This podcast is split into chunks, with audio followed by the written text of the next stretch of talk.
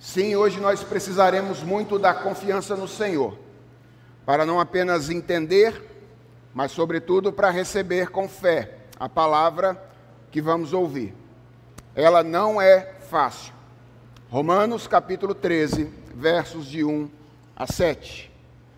Romanos capítulo 13, versos de 1 a 7.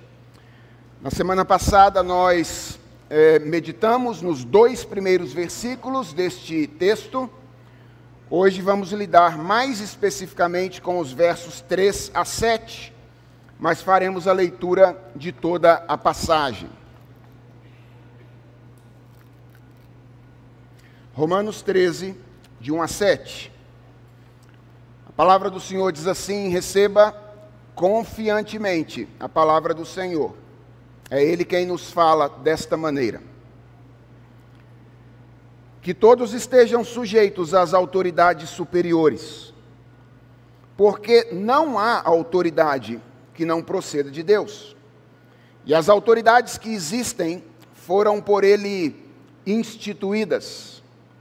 Assim, aquele que se opõe à autoridade resiste à ordenação de Deus e os que resistem trarão sobre si mesmos condenação, porque os magistrados não são para temor quando se faz o bem, e sim quando se faz o mal. Você quer viver sem medo da autoridade? Faça o bem, e você terá louvor dela, pois a autoridade é ministro de Deus para o seu bem. Mas se você fizer o mal, então tenha medo porque não é sem motivo que a autoridade traz a espada, pois é ministro de Deus, vingador, para castigar quem pratica o mal. Portanto, é necessário que vocês se sujeitem à autoridade, não somente por causa do temor da punição, mas também por dever de consciência. É por isso também que vocês pagam impostos porque as autoridades são ministros de Deus, atendendo constantemente a esse serviço. Paguem a todos o que lhes é devido. A quem tributo, tributo. A quem imposto, imposto. A quem respeito, respeito. E a quem honra, honra. Vamos orar? Deus, nós estamos diante da tua palavra e diante de uma passagem que, diferentemente de outras passagens da tua palavra, tendem a não apetecer o nosso coração em virtude do contraste que às vezes existe entre aquilo que a tua palavra diz nesta passagem e a realidade do mundo no qual nós vivemos. Nós precisamos de fé nesta manhã de maneira muito especial. Nós sempre precisamos de fé para crer na tua palavra. Mas quando a tua palavra diz coisas que nós não gostamos muito de ouvir, nós precisamos ainda mais de fé, da ação do teu Espírito Santo no nosso coração, para que nós não duvidemos daquilo que o Senhor nos diz. Portanto, nós te pedimos, sejas tu o nosso mestre nesta manhã, e que nós recebamos a tua bendita palavra como convém àqueles que amam ao Senhor, como gente que crê. É a oração que nós te fazemos em nome de Jesus Cristo. Amém. Irmãos, no último domingo nós começamos a estudar esta passagem de Romanos, capítulo 13, versos de 1 a 7. E nós vimos que, ao contrário do que algumas pessoas costumam ou querem pensar, a nossa postura política não é algo indiferente à nossa fé. Há muita gente que diz política, política, fé à parte. Não é isso que Romanos capítulo 13 nos ensina. O que Paulo nos ensina nesta passagem é que quando o Evangelho nos alcança, ele muda tudo, inclusive a maneira como nós enxergamos e nos relacionamos com as autoridades. No domingo passado, nós nos dedicamos aos dois primeiros versículos deste texto e nós aprendemos com estes versículos que uma postura política evangélica, e atenção, eu preciso definir essa expressão porque eu vou usar ela muitas vezes. Quando eu falo de postura política evangélica, eu não estou me referindo à postura política dos evangélicos, certo? Eu estou me referindo àquela postura política que é consistente com o evangelho, ou consistente com o fato de termos sido alcançados pelo evangelho. Então, nós aprendemos na semana passada que uma postura política assim leva em conta dois princípios fundamentais, ambos baseados na convicção de que as autoridades procedem de Deus. O primeiro princípio é o princípio da sujeição. Se é verdade que toda autoridade procede de Deus, ah, como Paulo afirma categoricamente nesses dois primeiros versículos, a disposição inicial do cristão em relação às autoridades deve ser a de sujeitar-se a elas.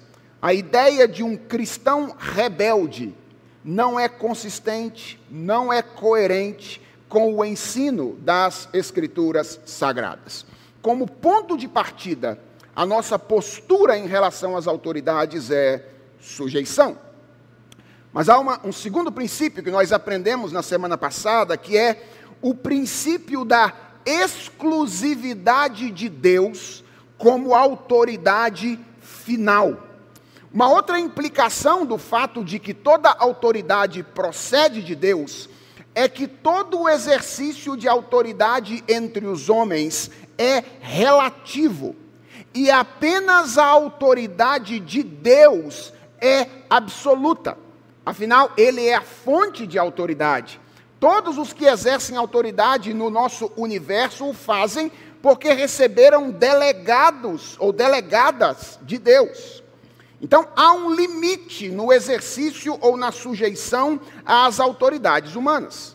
E esse limite é a vontade revelada de Deus. Ou seja, se as autoridades exigem de nós aquilo que Deus proíbe, ou se as autoridades querem proibir ou proibir-nos de fazer aquilo que Deus exige, então o que a palavra de Deus nos ensina é que com um espírito manso e humilde, nós devemos resistir à autoridade. Veja, não é fazer pouco caso da autoridade, mas é com espírito manso e humilde resistir à autoridade.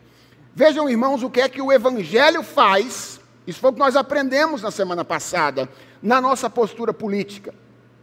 O Evangelho insere um elemento vertical em algo que nós costumamos enxergar apenas de maneira horizontal. O Evangelho diz: você tem que olhar para a sua vida política à luz da sua relação com Deus. A sua relação política não é apenas uma relação sua com as autoridades superiores, é antes de tudo determinada pela sua relação com Deus. E o Evangelho equilibra as nossas relações livrando-nos dos extremos mais comuns a que estamos sujeitos quando nós interpretamos essa nossa relação apenas horizontalmente. Quais são esses extremos? O do ressentimento revolucionário, aquela ideia de olhar para as autoridades como se elas fossem o demônio, e então elas já têm que ser de ponto de partida ah, resistidas e etc. Ou o extremo da esperança idólatra, que enxerga as autoridades políticas como a fonte da nossa plenitude e da nossa realização. Hoje nós vamos olhar para o restante desta passagem, versos 3 a 7, e a minha esperança é que nós ampliemos um pouco o nosso entendimento do que significa uma postura política evangélica. E antes de eu apontar as lições que nós podemos aprender no restante da passagem, Deixe-me dar uma palavra a vocês sobre a abordagem que eu pretendo fazer dessa passagem hoje. Uma das coisas que me chamou a atenção, irmãos, enquanto eu estudava esta passagem, é a facilidade com que os comentários dela se tornam pequenos tratados apresentando uma visão cristã do Estado. É muito interessante como os comentaristas, quando eles vão comentar essa passagem, eles acabam transformando algumas vezes o seu comentário em um tratado, um pequeno tratado sobre a visão cristã do Estado. Aliás, deixa eu dizer uma coisa a vocês: isso é tão comum que esse sermão teve que ser reescrito umas três vezes ao longo dessa semana, porque ele estava caminhando exatamente para se tornar um pequeno tratado a respeito da visão cristã do Estado. E qual é o meu ponto? Vejam, não é que sistematizar a visão cristã do Estado seja algo ruim, não seja algo importante, certamente é, mas a questão é que, embora Romanos 13 nos ajude bastante com isso, o propósito de Paulo ao escrever o texto não era primordialmente este. O propósito de Paulo era ensinar como a transformação que o Evangelho promove na nossa vida deve determinar a maneira como nós vivemos em relação às autoridades civis. Paulo estava muito mais preocupado com o comportamento dos cristãos de Roma do que propriamente com a filosofia política deles. Embora, atenção, uma coisa esteja necessariamente relacionada à outra. A sua filosofia política de alguma forma impacta no seu comportamento. Mas Paulo está primariamente preocupado com o comportamento. E mudar isso, embora seja uma questão sutil, é algo perigoso. Porque quando nós olhamos para o texto seguindo essa abordagem mais comum, nós acabamos mudando o objeto de reflexão. Ou seja, a gente olha para o texto como se ele estivesse falando primariamente sobre o Estado e não sobre nós. E o ponto de Paulo é outro. Paulo não está falando primariamente sobre o Estado, embora o Estado esteja envolvido, porque a relação é com as autoridades civis. Paulo está falando sobre nós, ou seja, sobre como nós devemos reagir às autoridades. E eu creio que é possível traçar um paralelo entre o que eu estou dizendo a respeito da abordagem do texto e a maneira como nós costumamos lidar com esse assunto na vida. Deixa eu tentar explicar o que eu estou dizendo. Eu suspeito, irmãos, que sempre que nós pensamos na relação entre o cristianismo e a política, a pergunta que vem à nossa mente geralmente é: que tipo de ideias políticas eu devo ter se eu quero ser um cristão coerente?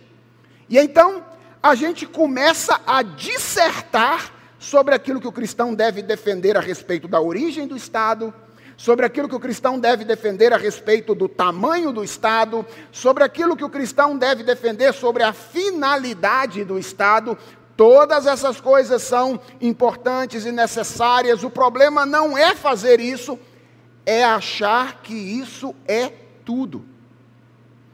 Há uma outra pergunta que é tão ou mais fundamental do que esta: é que tipo de comportamento eu devo ter se eu quero ser um cristão consistente?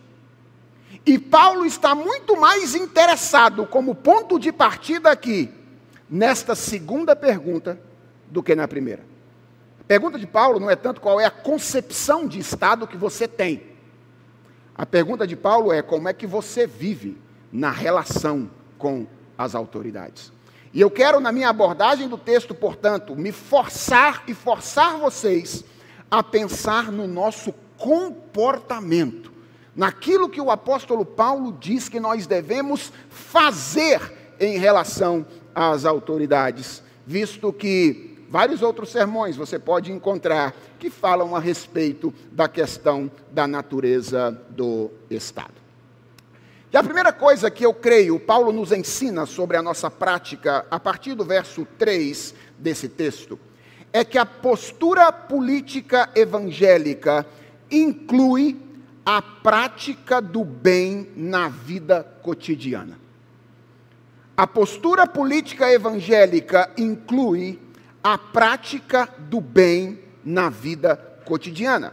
Veja o que Paulo diz nos versos 3 e 4 do capítulo 13 da carta aos Romanos. Ele diz assim: Porque os magistrados não são para temor quando se faz o bem, e sim quando se faz o mal.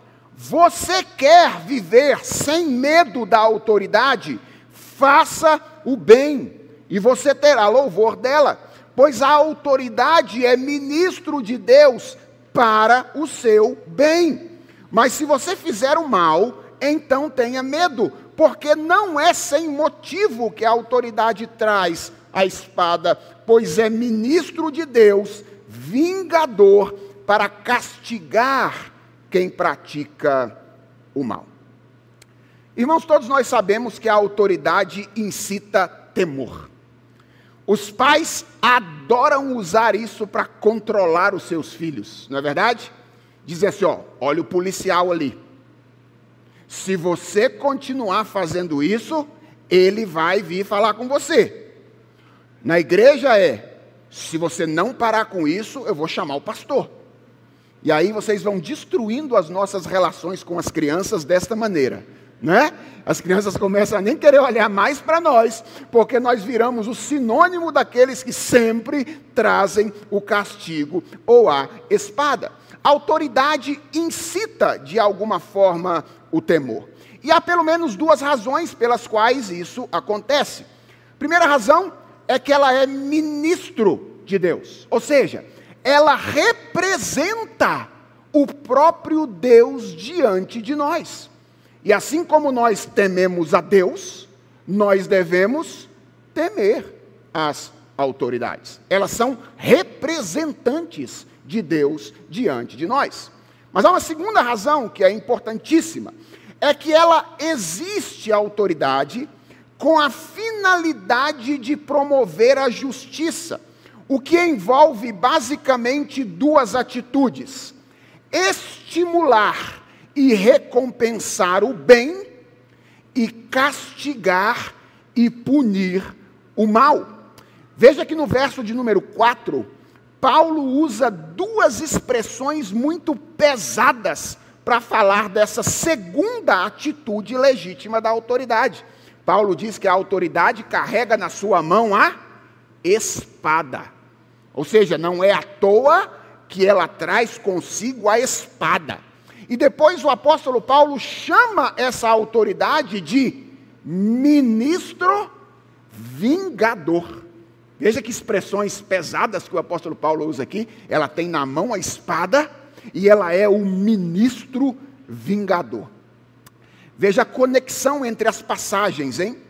Lembra que em Romanos capítulo 12, quando Paulo ensinou sobre como nós devemos nos relacionar com os nossos inimigos, uma das orientações que o apóstolo Paulo deu foi: não façam justiça com as próprias mãos de vocês.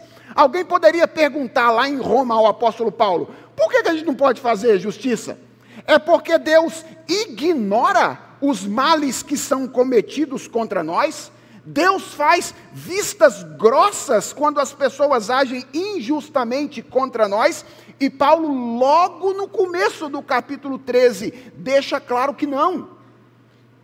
Paulo diz: Olha, não é porque Deus faz vistas grossas às injustiças que vocês sofrem, é que existem autoridades específicas e determinadas que Deus instituiu com a finalidade de exercer a vingança que pertence a Ele. Os pais são autoridades para exercer a vingança de Deus contra os filhos. Os pastores são autoridade para exercer a punição de Deus contra os membros da igreja. O Estado é uma autoridade que Deus usa para estabelecer a justiça e para exercer a punição no contexto das relações sociais. Paulo diz isso muito claramente aqui. Mas eu quero que você perceba uma coisa.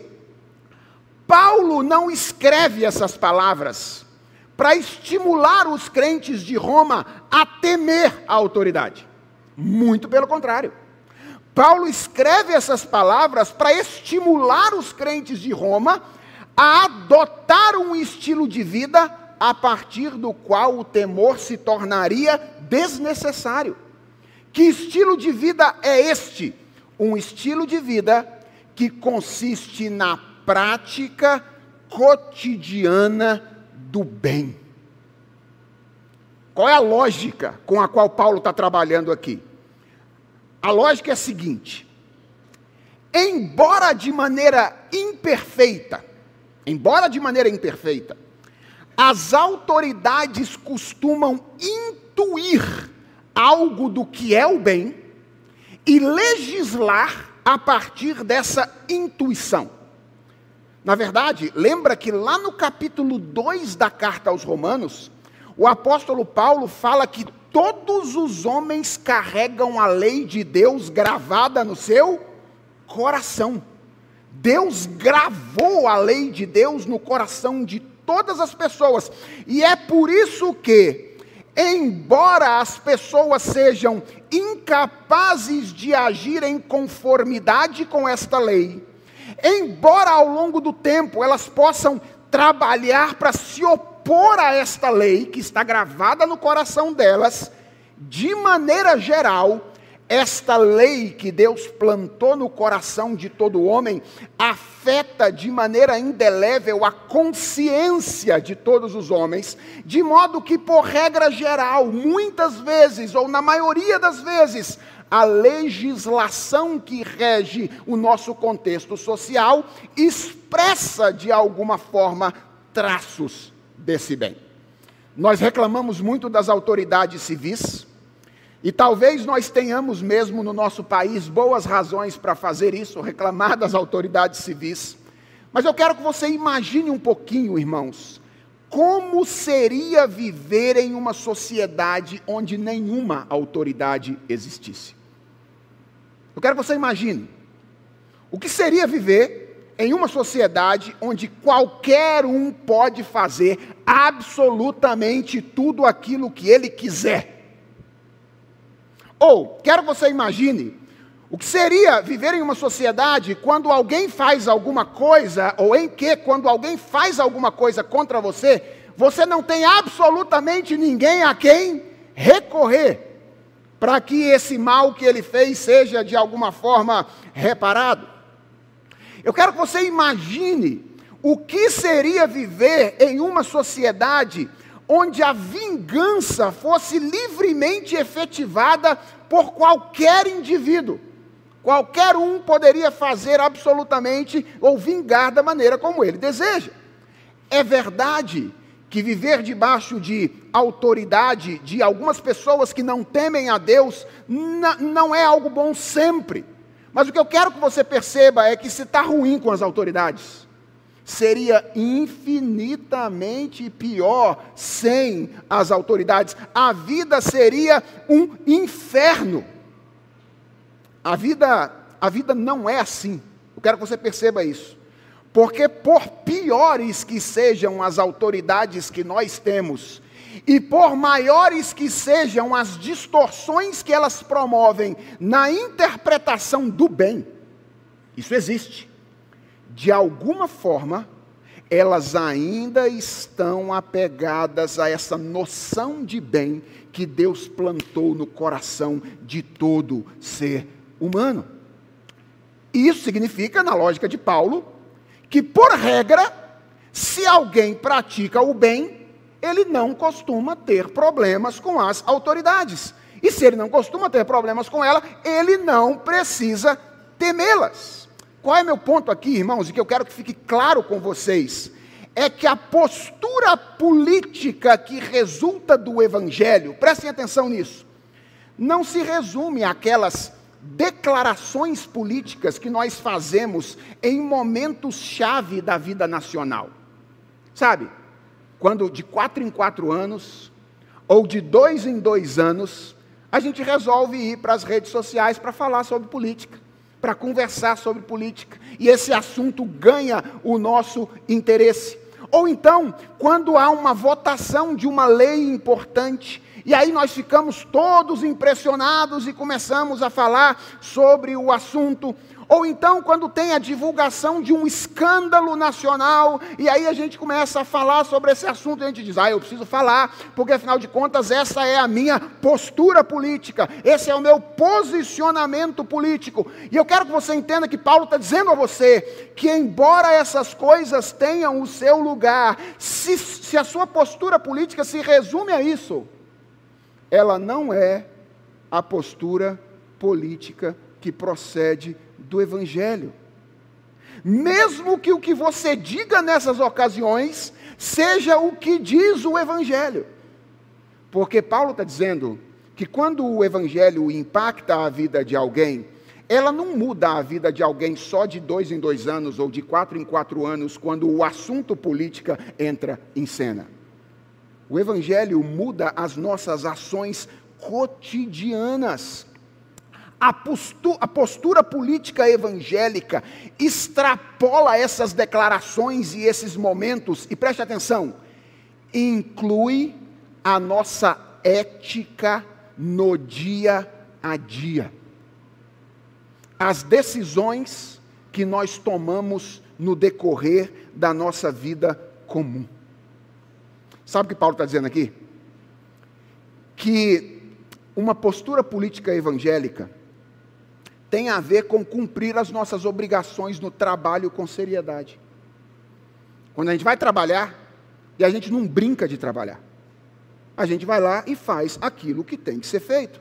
Uma postura política evangélica tem a ver com tratarmos aqueles que estão subordinados a nós com justiça. Se eu tenho pessoas que trabalham debaixo da minha autoridade, então eu não olho para elas de cima para baixo, eu olho para elas como um igual. Uma postura política evangélica tem a ver com participarmos da vida social com generosidade, abrirmos de alguma forma o nosso bolso, a nossa conta bancária, para ajudar pessoas que nós vemos ao nosso redor que são mais necessitadas e carentes. Uma, uma postura política evangélica tem a ver com zelar por, pelos bens e por ambientes comuns. É agir de maneira diferente quando a gente vai no estádio de futebol e todo mundo quebra as cadeiras. E a gente faz o quê? A gente age de maneira distinta e diferente, porque o Evangelho impactou de alguma forma a nossa vida. É quando nós agimos na esfera pública de acordo com a vontade do Senhor.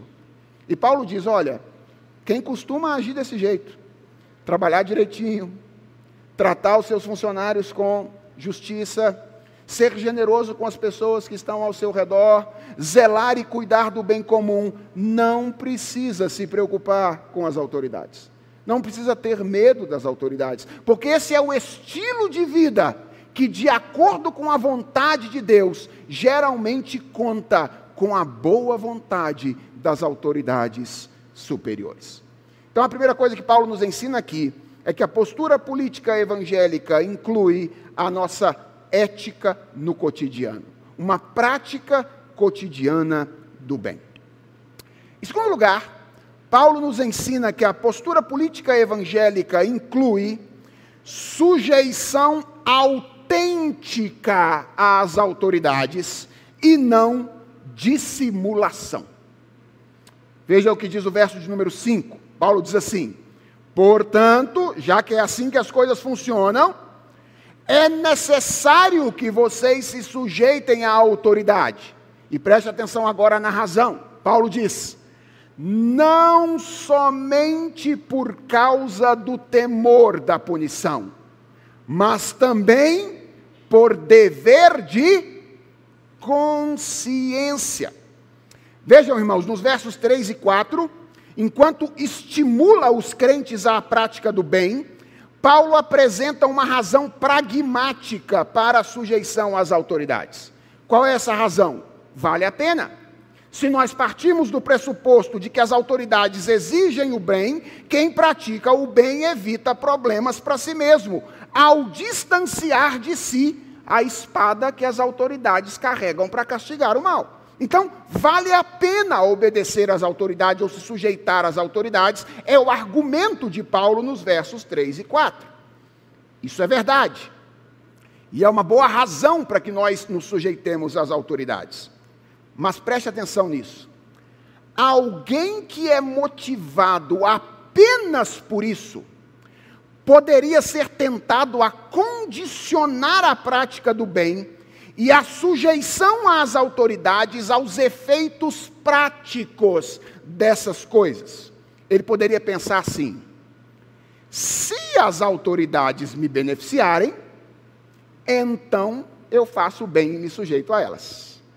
Mas se por um acaso eu começar a não colher os benefícios de ter feito o bem, então eu vou fazer o mal e não vou me sujeitar às autoridades.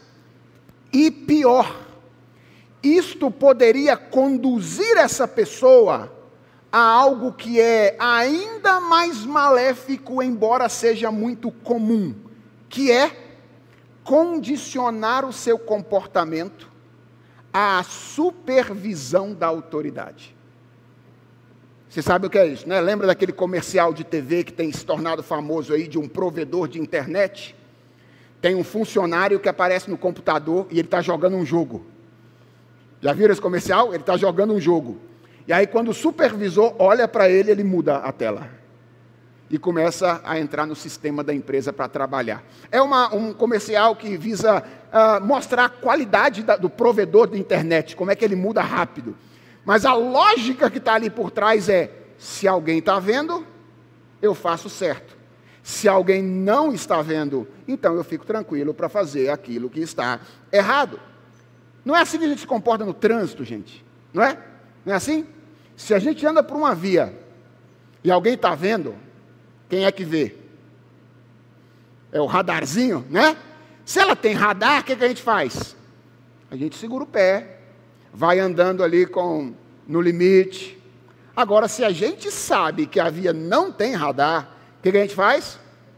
Pisa e vai embora. Ah, veja, Paulo está preocupado com isso aqui.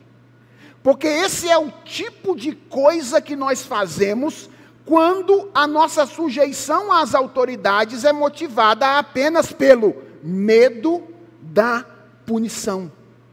E aí, para evitar que essa seja a nossa postura, o que, que Paulo diz?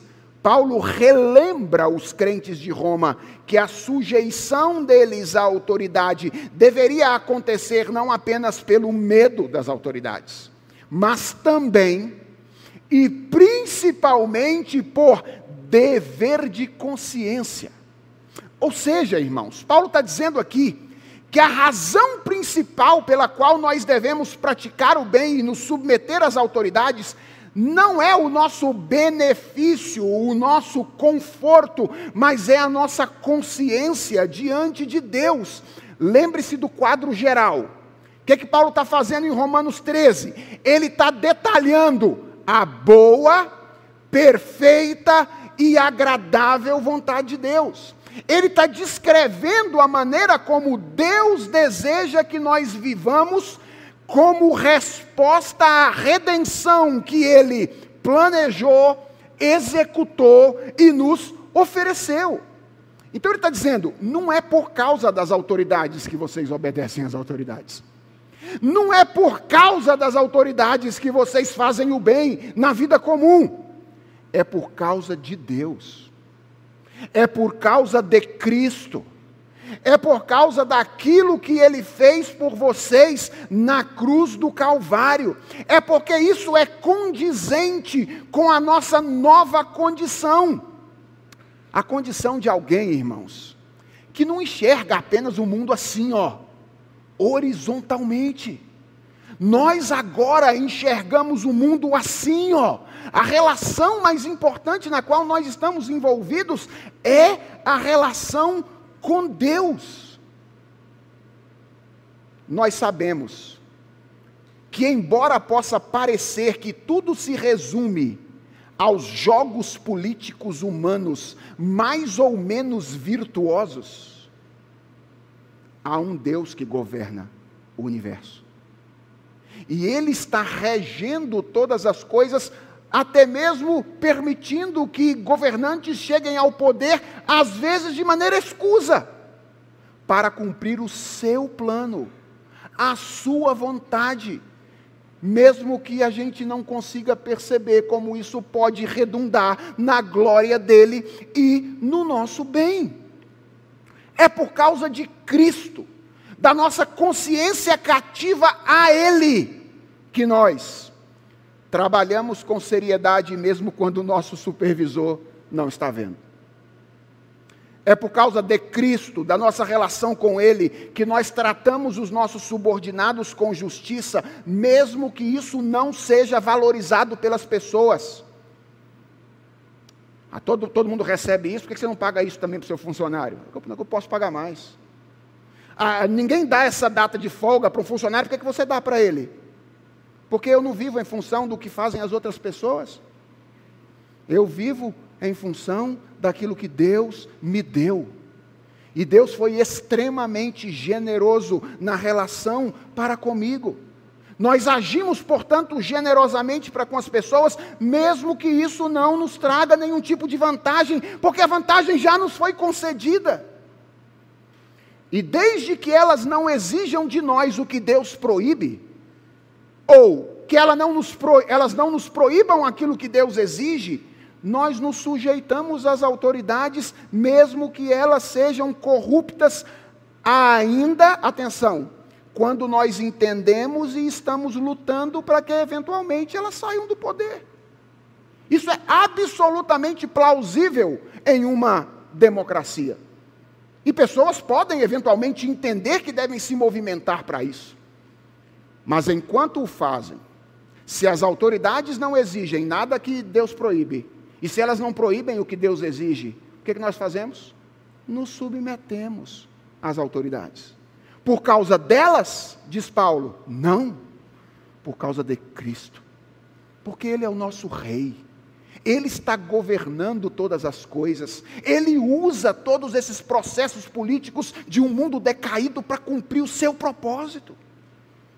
E então nós nos submetemos voluntariamente a Cristo nos submetendo às autoridades. E agora vem a parte que a gente menos gosta. Sim. Sim, Daniel. A política ou a postura política evangélica envolve o solícito pagamento do que é devido às autoridades. Paulo diz no verso 6 e 7: É por isso também que vocês pagam impostos. Porque as autoridades são ministros de Deus, atendendo constantemente a este serviço. Então, paguem a todos o que lhes é devido. A quem tributo, tributo. A quem imposto, imposto. A quem respeito, respeito. E a quem honra, honra. Paulo termina essa breve exposição dizendo, talvez, aquilo que nós menos gostamos de ouvir quando o assunto é a nossa relação com as autoridades. É que nós devemos pagar os nossos impostos de forma solícita. E eu creio que há duas razões pelas quais isso nos incomoda tanto. Uma, mais legítima, é a sensação que nós temos de que vivemos debaixo de uma carga tributária altíssima e que, na maioria das vezes, não nos retorna em benefícios, mas é utilizada para sustentar um Estado que é muito mais pesado do que nós gostaríamos que ele fosse. Esse incômodo é legítimo e eu creio que nós podemos usar das estratégias políticas que temos em um país como o nosso para lutar pela diminuição da nossa carga tributária. Isso pode e deve eventualmente ser feito. Mas há uma outra razão pela qual eu acho que é esse o ponto que nos incomoda mais, que eu não sei se é tão legítima, não. É que nós temos um coração materialista mesmo. E quando o assunto é dinheiro, aí a coisa nos incomoda. Enquanto é sujeição, assim, e não falou ainda no bolso, beleza, dá para ir. Mas quando fala de dar um pouquinho do meu, quer dizer, um pouquinho não, às vezes é muito, né? Um montão do meu dinheiro, a gente fica incomodado. Vejam, irmãos, por que será, por que será que a gente vive com tranquilidade debaixo de um Estado que quer legislar o tempo inteiro sobre a maneira como nós educamos os nossos filhos, isso não nos incomoda? O Estado está fazendo isso o tempo inteiro, legislando sobre como a maneira, como é que nós devemos educar os nossos filhos. E a gente não fica nervoso com isso, irritado com isso.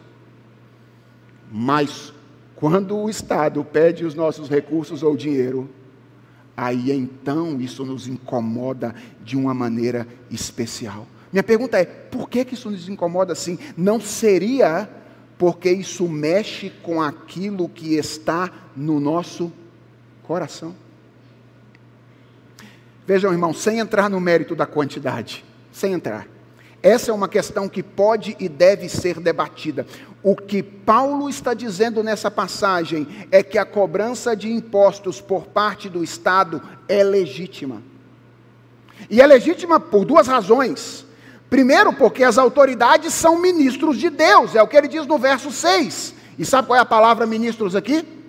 é a palavra leiturgos, que é de onde vem a nossa palavra liturgia.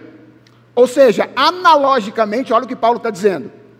Assim como um liturgista trabalha para que o culto tenha uma ordem, as autoridades civis trabalham para que a vida cotidiana, a vida civil, tenha um ordenamento. Portanto, é legítimo que elas recebam impostos das pessoas a quem ou para quem elas trabalham. E a segunda razão é no verso, está ainda no verso 6. É que Paulo diz que elas se dedicam integralmente a esse serviço. Então, por essas duas razões, há duas coisas que as autoridades têm direito de receber de nós. Veja que a linguagem do apóstolo Paulo no verso 7 é uma linguagem de dívida paguem a todos aquilo que lhes é devido. Essa é a linguagem, é uma dívida que nós temos. Uma coisa que as autoridades têm direito de receber de nós é honra e respeito. E outra coisa que as autoridades têm direito de receber de nós é sustento. E o que eu quero que vocês percebam é que essa não é a filosofia política de Paulo. Essa é a filosofia política de Jesus. Lembra quando Jesus Cristo foi interrogado por algumas pessoas se era legítimo, se era justo ah, entregar tributos a César? Pagar impostos a César? O que Jesus Cristo disse? Dai a César o que é de César, e a Deus o que é de Deus. Essa declaração de Jesus faz duas coisas, irmãos. Primeiro, reconhece que algo pertence a César por direito. César tem algo. Aliás, qual era a imagem que estava marcada naquela moeda que foi entregue a Jesus naquele dia? Era a imagem de César. Entregue a César o que é de César. Então, Jesus reconhece que há algo que pertence a ele. E em segundo lugar, Jesus determina que aquilo que pertence a César por direito, seja devolvido a ele. É claro, Jesus também diz: a Deus o que é de Deus. É mais do que pertence a César. Porque se a imagem de César estava cravada na moeda, a imagem de Deus está cravada em nós, na nossa vida. Então entreguem a César o que é de César e entreguem a Deus vocês próprios integralmente, para que vocês sirvam a Ele como convém aos que amam ao Senhor. Por mais incômodo que isso possa ser, E eu confesso, é incômodo para mim, como é incômodo para vocês. A postura política evangélica também requer que nós paguemos os nossos impostos de modo solícito. Irmãos, é impressionante, impressionante o que o Evangelho faz com a nossa maneira de enxergar as coisas. Impressionante.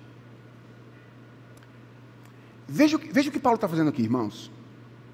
E eu acho que você precisa sondar o seu coração agora para verificar se você está se você tá tendo a sua mente mudada pelo Evangelho. Ou se você, apesar de vir à igreja há tantos anos, com tanta frequência, ainda não tem uma visão equivocada a respeito do que é a vida no mundo. Veja, irmãos, o que Paulo está mostrando para nós aqui é que a parte do Evangelho, sem o Evangelho, a nossa tendência é olhar para a relação entre líderes e liderados como uma relação de competição, uma relação de oposição, na qual uns são sempre interpretados como estando contra os outros. Se eu sou um liderado, o meu líder é sempre visto por mim como alguém que está contra mim. Se eu sou um líder, eu olho para o meu liderado como alguém que está contra mim. Ele sempre quer me ferrar. O outro olha para cima, ele sempre quer me ferrar também.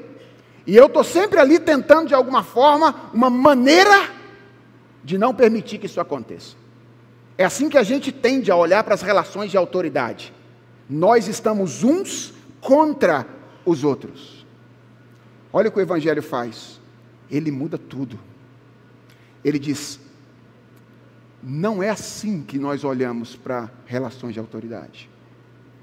Relações de autoridade devem ser vistas como relações de colaboração, nas quais nós nos vemos como servos uns dos outros e todos como servos de Deus. Liderados servem a Deus servindo aos seus líderes. Como? Honrando-os, sujeitando-se a eles, sustentando-os.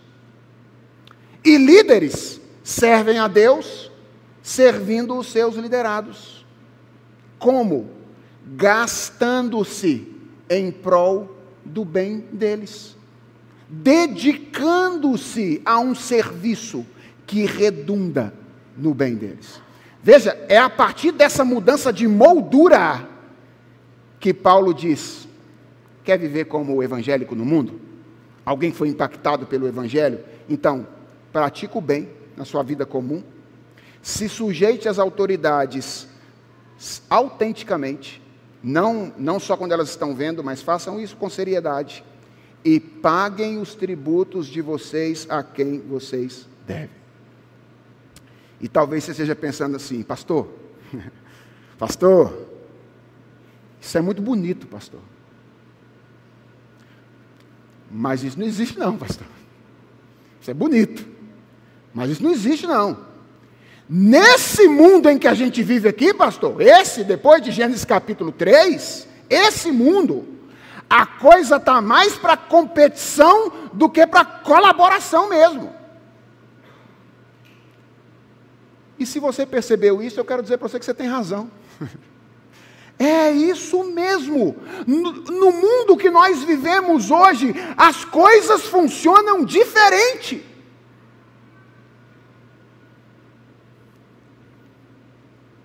Mas o mundo que nós conhecemos hoje é o mundo fraturado pela presença do pecado.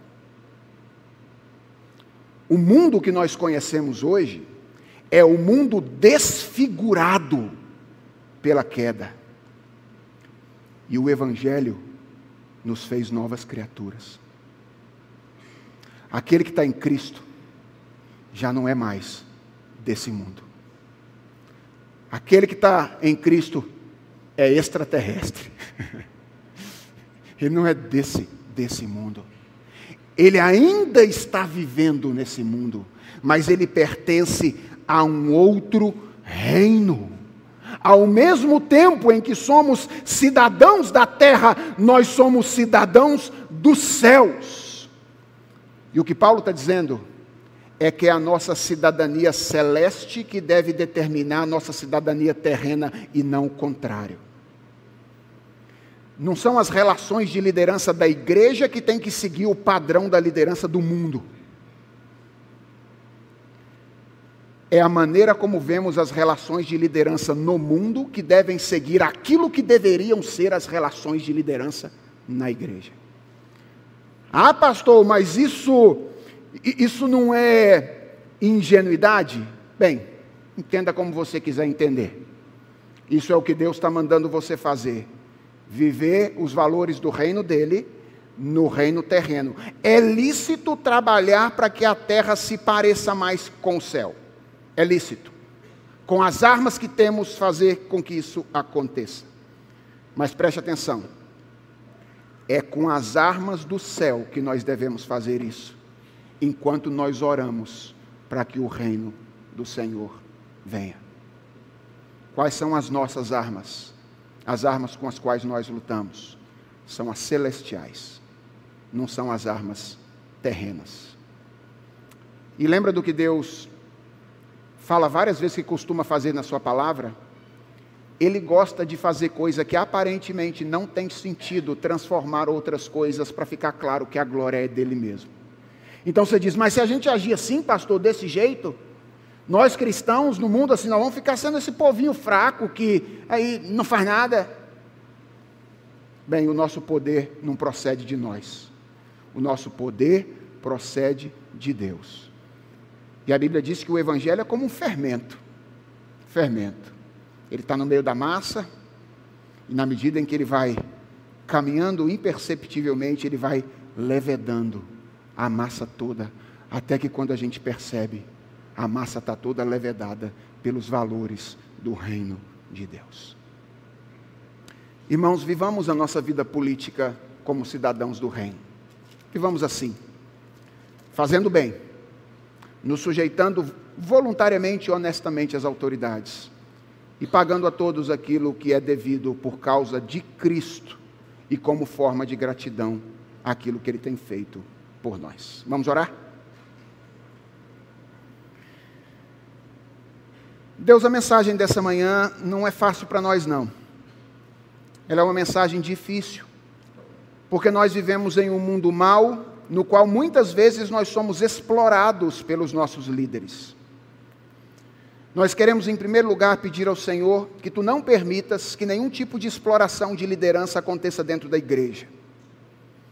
Livra-nos disso, Senhor. Dá que as nossas relações aqui dentro dentro da igreja do Senhor no Brasil e no mundo sejam diferentes. Sejamos servos uns dos outros, trabalhando uns pelo bem dos outros. E ó Deus, ajuda-nos a olhar as nossas relações lá fora como são as relações aqui dentro. Como a tua palavra diz que elas deveriam ser. Por mais que os nossos líderes às vezes não vejam as relações desta maneira, ensina-nos a ver como tu as vês.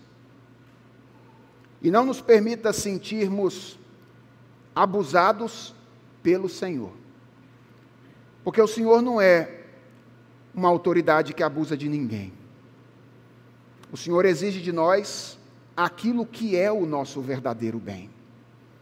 Por isso, nos ensina isso, Senhor a confiar em Ti e a fazer aquilo que nós devemos fazer, enquanto nós trabalhamos, cada um no lugar onde fomos colocados pelo Senhor, para que a vida nesta terra revele os traços do céu. E ó Deus, permita-nos fazer esse pedido ao Senhor mais uma vez, para que o céu venha rápido. Tem hora que nós não aguentamos a vida na terra ela é difícil demais. Mas nós queremos declarar diante do Senhor que a nossa esperança está em Ti. E enquanto o Senhor nos permitir viver aqui, em Ti estará a nossa esperança. Receba, portanto, o nosso louvor e adoração e queira usar-nos para a Tua glória e para o bem deste mundo. É a oração que nós te fazemos. Amém.